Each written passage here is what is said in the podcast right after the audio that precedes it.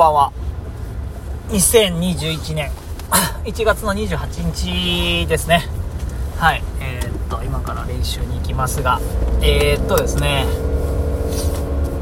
いつも練習に行く前に、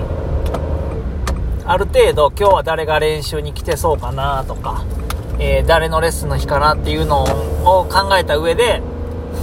その人とでスパーするときに、あ、このシチュエーションになるだろうな。で、このシチュエーションの時にこうやってみようっていうのは考えて練習するようにはしてます。えー、まあ、例えば青帯の方とかで、あのー、すごくこうトップから上手い人がいるんだったら、いつもこっち側のトップのベース強いから今度逆の技かけて煽ってみようかなとかぐらいですけど、ただそういう一つ視点を持っておくと、あ、今やって思う時が結構出てくるんですけど、それがないと、なかなかそういうアイディアみたいなものも出てこないし、で、結構みんなもうある程度技知ってるんですよね、本当は。本当はね。ただそこで使えるんやっていうのが 分かってないっていうのが結構アイディアのその引き出し方っていうので差がつくところではあると思うんで、なんか今めちゃめちゃこの形だったらいつもやられるとか、えー、なんかこの技いつも食らうねんっていう時は絶対に何か相手にとって好都合なアクションを起こしてるはずだし、自分にとっては不利になるような動きに導かれてるか、もしくは自分がミスをしてしまってるかっていうのがあるんで、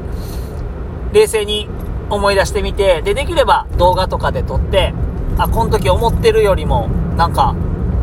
外に足ついてるんやなとか、あ、この時めっちゃ頭引き出されてんねんなっていうのを客観的に見て気づくこと結構大事なので、それを僕は動画で見た上で、あ、この時こうなってたからそれは意識しようとか、1人、練習この人来てるかなっていう人1人に対して、各ボトム、トップ1つずつは必ず気をつけることは1つは作ってますね。うん、っていうのが結構練習していく上で、大きく変わってくるんじゃないかなとは思いますね。はい。まあもちろんそんなことを考えても何もできないぐらいケチョンケチョンに強い人もいるので、もうそういう場合はもう徹底的にサバイブするってことしか考えないですけど、うんまあ、そのサバイブもどう、どうやって取られたかとか、どうやってパスされたかみたいなことは細かくは砕いていかないといけないし、わかんないうちは普通にその一番ね、近くの練習相手の帯色が上の人とか、あの、自分のスタイル、いろんなもので、こう、この人の意見すごくいいよねっていう人に聞けばいいと思います。うん、帯色にこだわらずに。まあでも大体、自分の帯色より下の人に、あんまり全幅の信頼を置いて聞くことはないとは思いますけど、で、まあやっぱり、その、いつも言う、ですけど、技のクオリティを上げるためには、やっぱムーブを基本的には1つずつや、綺麗にできないといけないし、で、そのムーブをやるときも、ある程度頭の中ではこういうシチュエーションで使うよねっていうシチュエーションの中でやると、いわゆる反復練習だけにならずに、イメトレにもなるし、自然に出てくるんですね。僕は結構、ビジョンっていうか目の感覚で寝てる時に相手こうなるからっていう景色で結構反射的に出るような感じのタイプなんですけど、うん。なんかある程度、例えばエビする時でも相手がこう来ててここに足があってっていうのは具体的に絵は描きながらやってますね。ブリッジするにしてもマウント取られたんだったらそこから相手がどこに手をついてどのタイミングでねじっていけばいいかとかっていうところはある程度うんまあ、それはたとえ間違っててもいいんで、その、イメージしてる絵をすり合わせていくことが多分上手くなっていくと思うんで、っていうのも含めて綺麗にムーブはやった方がいいと思います。うん。で、あのー、筋トレももちろん必要だと思うし、あのー、強くなるためにあのある一要素ではあるんですけど、筋トレだけをして強くなることもないし、筋トレをしたら必ずパフォーマンスが上がるわけでもないので、やっぱりその、いわゆるフィジカルとかパワーって呼ばれる部分と、で、きちんと、えー、今の状況を読む判断をして、で、そこに適切なテクニックのチョイスができるっていう冷静な考えられるだけの、まあ、判断力とか、うん、タクティクス、まあ、戦術っていうものもあって、その上でかつムーブとかテクニックっていうものがないといけないので、三位一体だとは思うんで、あのー、筋トレだけをしてもやっぱ掛け算なので、今も、今も単純に力がなさすぎて、理解もしてて、ムーブも綺麗なんだけどっていう場合だと、多分、筋トレそんなにしなくてももう多分今そこそこ強いと思うんですよね。均等な掛け算ではないので、やっぱ柔術って結構特殊だし、知ってたら逃げれるけど知らんかったらかかるみたいな技もやっぱり多いので、知ってて反復もしながらイメージもできてる中でやってると、そんなに力がむちゃくちゃ弱弱いというか一般的な男性の力ぐらいあれば、ある程度ほんまに実力が白昼してきた時に力が強いか弱いかだったら差はもちろんつきますけど、うん、他の2つが結構揃ってたらそこまでフィジカルが必要じゃなくなってもくる部分はあると思うので、うん、もちろんあるに越したことはないし、うん、ベンチプレスを100キロ上げたからって言って組み手が弱かったらやっぱその力も活かせないし、うん、なんですけど、まあ唯一スクワットはできた方がいいと思います。苦手とか、いろいろこう、足首が硬くてしゃがめないとか、いろいろあると思うんですけど、ま、やっぱり重りを持っても、しっかり地面を蹴って立てるだけの自分の足幅とか、踏ん張る時の力の感覚だったりとか、で、やっぱり、あのー、細かいこと言うとスミスバーとか、そういういわゆる筋トレのマシンを使ってのスクワットで重さを測るんではなくって、フリーバーですね、どこにもあの安定する場所がなく普通の横棒1本あるだけの棒に重りをつけた状態で担いでスクワットができるっていうのはすごく大事ですね。でこれはまあ個人差はあるけど最低限自分の体重を担いで10回ぐらい深くちゃんとしゃがみ込めてればまず圧倒的にフィジカルが足りないってことはおそらくないと思うんですよ。で、まあ何がいいかっていうと、やっぱりちゃんとしゃがめない人って、お尻、股関節とか足首使えないんで、まあ膝とか腰の怪我のリスクむちゃくちゃ上がるんですよね。あのー、まあジョイントバイジョイントっていう考え方があって、股関節と足首っていうのは回すことができるんですよね。ぐるんぐるんと。上にも下にも動くし、横にも動くし、斜めにも動くっていうような、結構自由度の高い関節です。うん。ので、ここが結構いっぱい仕事をしてくれて、動くっていう仕事はしてくれて、で、逆に腰とか膝って、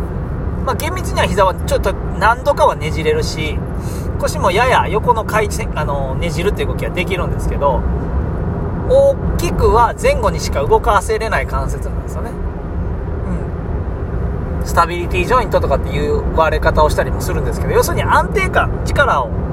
えー、使わずにそこはしっかりと踏ん張ったりとか、えー、体にとって安定感を出すための関節なので、ある程度高さを変えるために膝を曲げたりとか、えー、上半身をかがんだ方がいい、反った方がいいのの中心として股関節っていうのがある、あの腰がね、腰が股関節の動きに対して少しこう補助的に動くっていうために前後に動くっていうぐらいの動きしか本来的にはない関節なのでやはりですねこれが股関節とか足首がちゃんと使えてない、うん、場合っていうのはかなり腰とか膝への負担がかか強くなってしまうので非常に怪我のリスクが上がります、で膝痛いんです腰痛いんですって言って腰に針打ってとか結構多いんですけど、うん、あの針が悪いとか治療法が悪いっていうんじゃなくってあのー、例えて言うと股関節が硬かったり足首が硬い場合って本来自分らがするべき仕事をしてないんでサボっとるわけですよね。でそのサボった仕事のツケが膝だったり腰だったり本来もともと動かすのに向いてない関節に来るんで本来せえへん動きを強制されとるわけですよね。うん。本来せんで仕事を肩代わりしてくれてるんで、痛みが出てしまって、もう肩代わりできないよ、もう過労死仕掛けてるよって言ってんのに、そこになんかしてもっと動けっていうのはちょっとさすがに濃すぎるので、筋トレなんだけど、スクワットに関しては股関節とか足首のストレッチっていう意味合いも含めてきちんとしゃがめるかどうかっていうのは怪我を防ぐためにもすごく大事だしよく柔術でいうベースとかはポスチャーって呼ばれる立った時の安定感もしくは片膝をついた時の安定感っていうものもきちんと足、えー、足首があり股関節がありそこに対しての膝の位置関係っていうものもスクワットの筋トレの中で養われる部分ってかなりあるので、スクワットをしたら膝が痛くなるとか、スクワットしたら腰が痛くなるっていうのはもうやり方そのものが間違ってるんで、その人は、どの競技をやっても、筋トレをしてもしなくても痛くなる。で、筋トレしたら余計痛くなるっていう人は、もう単純にもう筋肉でしか重さ、重い作業ができない。いわゆる骨のフレームっていうものを使って立ったりすることができないんで、充実してなくても長時間立ったり歩いたりできないと思いますので個人的に厳密に言えば先治療が必要なパターンだと思いますきちんと体をあるべき位置に戻してあげて整えてあげてしゃがむことができた上でパフォーマンスを求めていくっていうのが正しい順番だと思うのでもし何かしら痛みがあったり、えー、何かうまくベースが取れないとか簡単にひっくり返されてしまうっていうものでえー、その技をかけてる人に聞いて、それの対策も聞いて、それもやったのにっていう場合は、もうそもそものそういう部分でつまずいているパターンはあるので、あのー、スクワットは、一番充実においてはやるべき筋トレかなと思います。で、筋トレの中でスクワットともう一つ、懸垂も僕はおすすめしてて、まあ逆に言えばこの2つだけやっとけば、ほぼほぼいいかなっていうのもあるぐらいですね。すごく乱暴な言い方ですけど。うん。充実うまくなりたいならこの2つだけやっとけ。筋トレ究極の2選みたいな感じのタイトルつけたらいいかもしれないですけどまああのー、懸垂に関してはすごく単純にまあギを持つグリップが強くなるっていう意味合いもあるんですけど、これは、これだけで言うと、ギをぶら下げて、ギを握って懸垂した方がいいです。爪の先っぽとかにやっぱり気が当たったら最初は痛いんで、それに慣れないといけないし、関節の部分も、あの、ヘバーデン結節で飛行して分厚くなって、硬くなってくるんで、その辺もある程度慣れないといけない部分はあるので、グリップ強化だけだったら、道着懸垂の方がいいんですけど、単純に普通のグリップを、あの、バーを持って懸垂するときだと、あのー、もちろん持ち方とか引っ張り方によって広背筋に効かせたり、肩に効かせたり、いろいろできるんですけど、充実において言うと、まずはしっかりと自分の足を前方向に上げた状態で、あの、体を吊り上げれるっていう力がないと、いわゆる inverted だったりとか、お尻を上げたりとか、バンプって呼ばれるような動きがまずできないんですよね。自分の足を上げるだけの腹筋の力をつけるっていうためにも、懸垂でまずつけないといけないのは腹筋なんですよ。自分の足の重さをしっかりと吊り下げることができる力を養えるってことが一つだし、で、えー、持つ時の持ち方も、やっぱりお猿さんグリップってげんこつが出ない握り方する人結構多いんですけど、うん、これは、運転とかポンポンポンポン次に行く時はいいんですけど、やっぱ安定感を持ってやらないといけない時っていうのはすごく良くないんですよね。うん、で、まあオープントレーニングとクローズトレーニングっていう考え方があって、まあいわゆるあの、オープンキネティックチェインとか、クローズキネティックチェインって言ってすごく難しい名前はついてるんですけど、えー、懸垂のバーを逆手に持った状態ですね。で、懸垂をするときって、あの、いわゆる二頭筋ですね。力こぶの筋肉で引っ張ってあげることができるんですけど、二頭筋を鍛えるだけだったら、ダンベルを持って下から上にグッと上げてきても、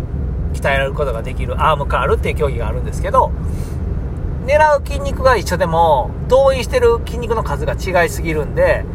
実際には肘が曲がるんですけど、懸垂の場合は、手が動いてないんですよね。手の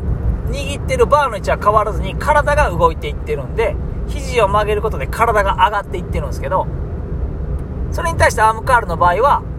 手、先っぽですね、体の先端部分が動いて、体は動いてないんで、手が体に近づいてきてるんですよね。うん。このアームカールみたいなやつはオープンキネティックチェイン、オープントレーニングって言って、一つの筋肉を狙うためにはすごくいい方法です。なんで、まあ、あの、ボディメイクをされてるとか、あの、ボディビルディングに出るときにここの筋肉をでかくしたいとかっていう時にはすごく有効なんですけど、ただ使う筋肉、動員する筋肉はそこしかないので、その体勢になった時には力をすごく発揮するんだけども、それ以外のとの形になると発揮できないっていうのはあるんですね。うん。で、クローズっていう先端が動かない。全身の方から近づいていく懸垂みたいな方っていうのは、近づいていきやすい体勢を作らないといけないんで、もちろん腕の上腕二頭筋使いますけど、使いながら背中の筋肉も使いながらお腹を緊張させて足を引き上げながら、えー、かつその時も足首がだらんと落ちてたらいけないので前背の筋肉だったりふくらはぎの緊張なんかも出てきて結構全身使うんですよクローズっていうののでそういうコーディネーションですね、えー、懸垂で上がる時には上半身も含めてこの形がいいよっていうのを体が勝手にセンサー的に出してくれるんですよねうんでそういうのがきちんとあのー、できる人っていうのがいわゆる身体能力の高い、うん、状態になるんで同じトレーニングでもできればクローズドトレーニングでやった方あ方がいいですねうんので、あのー、懸垂に関しては、すごく、あのー、おすすめしてますね。で、特にちっちゃい時、小学生とか中学生ぐらいで懸垂をすって指先をシンプルに使うと、それだけで運動神経が発達して、脳からの指示で体を動かす時の神経がすごくこう、いっぱい出て、発達して、細かい動きとか、もできるようになりやすいって言われてるので、特に本当に幼稚園、小学校の間はどんどん鉄棒、登り棒、木登りっていうような手を使う動きはした方がいいですね。あの、水泳の池江璃花子選手なんかもずっと2、3歳の頃から運転してたとかいうエピソードも有名ですし、まあ、海外の研究だったり、日本でももちろん発育発達学とかの辺でも、まあ、ずっと昔から言われてることなので、うん。ので、まあ、あの、イメージしやすいのは、日本でも体操選手だったりとか、やっぱり、あの、すごい身体能力高いですよね。で、どの競技やってもできるけど、例えばサッカー選手が急にプロ野球の始球式出たらボール投げれないとかっていうのがあったりするじゃないですか。ね。ので、あのー、何でもできるようになるためにはそういった動きが必要だし、柔術においては結構いろんな動きが必要なので、単一の動きだけでできるわけでもないし、また特殊な動きもその中に組み合わせていかないといけないので、あの、運動神経の幅を広げるっていう意味でも、すごく懸垂、懸垂もしくはもうぶら下がっとくだけでもいいんで、すごくシンプルなトレーニング方法だけど、うん、後々のこと考えてもすごく意味をなしてくれるコスパのいいトレーニングだと僕は思います。うん、実際に僕も大会前はスクワットと懸垂しかほぼやらないですね。まあ、もちろん後で、あのー、そのチューブ引っ張ってとか、軽い5キロぐらい持ってっていうような形で腕とかね、えー、胸とかはやりますけど、お尻とかも。もまあ基本的なトレーニングとしてはもうスクワットと懸垂だけで十分だと思います。うん。で、特にこのコロナ禍でそういうトレーニングもしてない状況でも、やっぱりそれって結構貯金になるんで、で、一旦そこから離れてみたら、こうやって踏んでる時ってこうやんなっていうような感じで、体と答え合わせができるんで、あのー、すごくね、